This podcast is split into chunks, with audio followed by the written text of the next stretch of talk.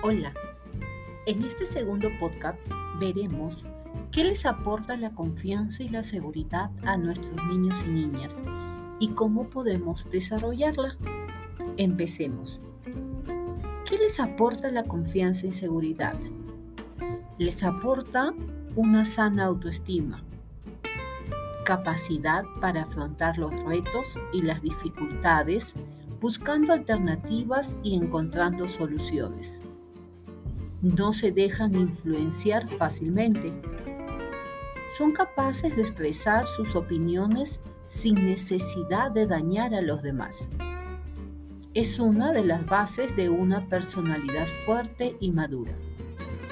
Contribuye a su inteligencia emocional es la fuerza que les hace posible conseguir las propias metas. Es la base para tolerar la frustración y para aprender. ¿Y cómo podemos desarrollar esta confianza y seguridad en nuestros niños y niñas? Aquí vamos a ver 10 puntos importantes de cómo desarrollar o cómo generar esta confianza y seguridad. Punto número uno, cree en ellos. Si tú crees que ellos pueden, ellos también creerán que son capaces. Punto número 2. Cuida su autoestima. Presta atención a los comentarios o actitudes que pueden mimarla. Una baja autoestima es el mayor enemigo de la seguridad y la confianza. Punto número 3. Proponles retos que impliquen cierto nivel de dificultad pero que puedan superar. Si van enfrentándose a retos, poco a poco irán desarrollando una confianza en sí mismos. Punto número 4. Deja que se enfrenten solos a sus problemas cotidianos.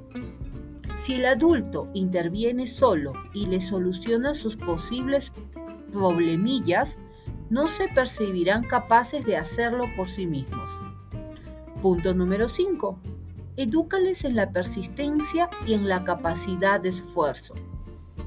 Son numerosas las ocasiones en las que para conseguir los objetivos personales tendrán que ser persistente y esforzarse. Punto número 6. Enséñales estrategias de, de resolución de problemas. Punto número 7. Desarrolla su autonomía.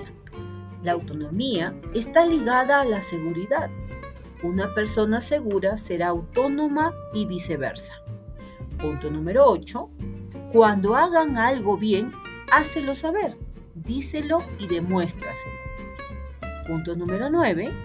Cuando hagan algo mal, critica el acto y no a la persona. Ayúdales a desarrollar qué es lo que hicieron mal y cómo pueden hacerlo para aprender y no cometer esos mismos errores. Cuida tu seguridad y sirve de ejemplo. Los niños imitan mucho nuestras conductas y tú no quieres que imiten algo equivocado. Por eso es necesario que estés muy pendiente de cuáles son tus acciones frente a ellos. Esto es todo por hoy y nos vemos hasta el siguiente podcast.